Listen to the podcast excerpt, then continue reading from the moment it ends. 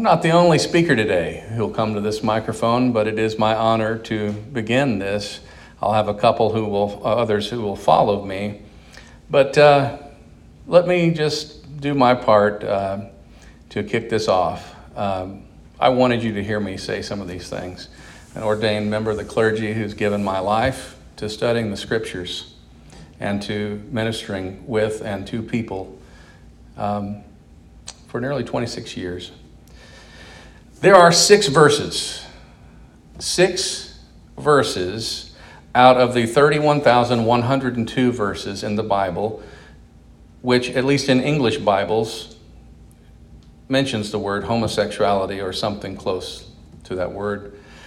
The word homosexuality did not appear in any of those six verses in any English Bible, nor in the remaining 31,000 or so plus verses, nor in, in, any single translation of the Bible till 1946. Not all that long ago, some of you uh, are thinking, I hope, at least looking around the room, I'm thinking that.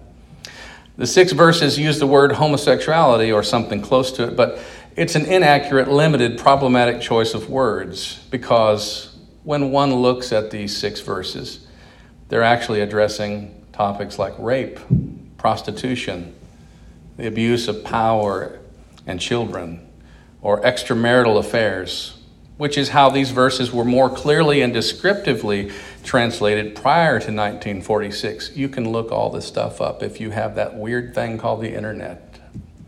I hope you will. So, when a person tells me that they adhere to an older, more traditional, more biblical point of view towards human sexuality, I usually chuckle under my breath. And it's kind of ironic, actually.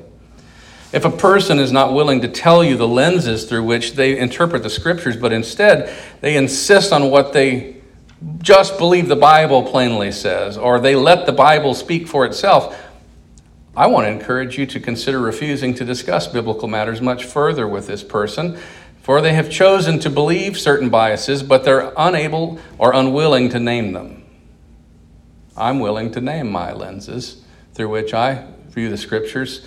Here they are, at least the ones I'm aware of. I don't read the Bible to settle things. The Bible, in my view, was not written to settle things. The Bible actually was written to start things, important conversations about life, about faith, about love, about God, about humanity, about the universe, about everyday stuff like farming or going to the store or fishing and many other things dealing with everyday life. So I read the Bible with certain biases of my own. But I hope I read it mostly with a bias towards love and towards bringing human beings together to pursue justice and the type of peace that only comes through justice and the kind of love that is willing to celebrate the beautiful diversity and differences we find not only among humanity but among all of creation. I read the Bible fully realizing that God did not write the Bible. Human beings wrote the books that make up the Bible. Human beings voted on what books were included in the library of sacred books we call the Bible. Human beings were involved in translating the books in the Bible from other languages into whatever languages we have all over the world today. And human beings are the ones that interpret, apply, teach, and preach the verses, all of them, in the Bible. God doesn't do that part for us. I say all of these things not to discredit the Bible, but rather to point out that God is not responsible for the horrible and hateful ways human beings have misused and abused the Bible over the centuries. I don't feel the need to defend the Bible either, by the way, or to defend God for that matter. Just to say that, in my view, appreciating the Bible doesn't mean we refuse to ever question it or to push back against some of the assumptions that are being made, because most of the time those assumptions don't belong to God, they belong to other human beings. We aren't actually questioning the Bible itself most of the time in those cases, but someone else's interpretation of the Bible that has generally been handed down to us, whether we knew it or not. I love my ancestors. But I do question their judgment sometimes, and I know they would mine on other topics. How about you? So, if you want specifics and you want more details on the six verses, I'm happy to oblige. I've preached several 20 minute sermons just in the last few years on the topic. I'll be glad to point you where you can find those online.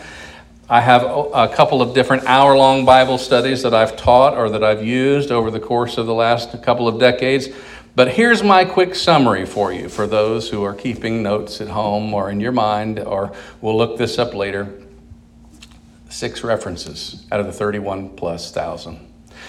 First, the sin of Sodom and Gomorrah, people always point to, wasn't homosexuality. It was ignoring the poor and the needy that got their city destroyed. The Bible actually says that, by the way if we actually are willing to read it. Second and third of these six passages of Scripture are found in the Levitical laws in chapters 18 and 20 from the book of Leviticus. And there, uh, I find it curious that most all of the other Levitical laws are not observed by modern day Christians, but that most have chosen to use this one word, homosexuality, which even wasn't there 1946, to, to be the end all, be all, quote, sin.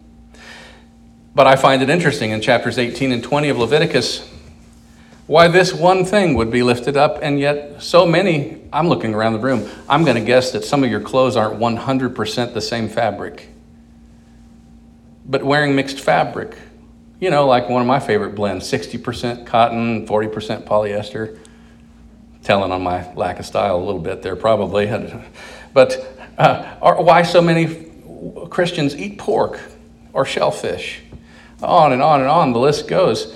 By the way, these verses were dealing with loopholes that married people were finding in their vows. If you were married or you were committed to a partner uh, to be faithful and loving, that was the point. And yet they were, they were finding loopholes saying, well, if I had sexual relations with a person of the same sex, that's not really cheating. That's what was going on, that's what was being addressed.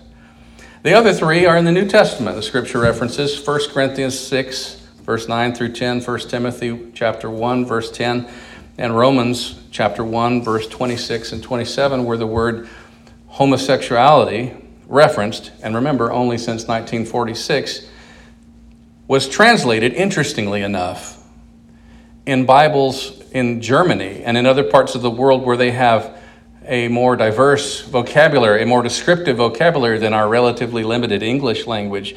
The words, interestingly enough, in these three New Testament contexts, in Germany, was the equivalent of boy molester. Because that is exactly what the Apostle Paul was addressing. He was addressing grown men and a practice known as pederasty, where eight, usually 8 to 12 year old boys were basically pimped out to grown men in order by their parents in order to supposedly let them advance their place in society as they would grow older and take their places in the marketplace and in the business world. And I, for one, am actually thankful that Paul was addressing this abuse of children. It would be a crime not to. I'm deeply saddened that these verses have been used to oppress my LGBTQ plus beloveds. And I have committed my life and ministry to standing with those who are marginalized and oppressed, not in spite of my faith or what I think the Bible says, but because of my faith and what I think the Bible says. And I'm deeply grateful that this congregation feels the same way. So I'll be happy to fill you in on the long version of some of the backstories of some of those studies. Hit me up. We can do that another time. But I want to pass the torch to those coming after me. I'll call on the Bodensteins and, and Jackie Crop to make their way, or Bodenstein's coming, and then you can come, Jackie, it'd be fine. But thanks be to God for the gift of love in all its diverse and glorious expressions. Amen.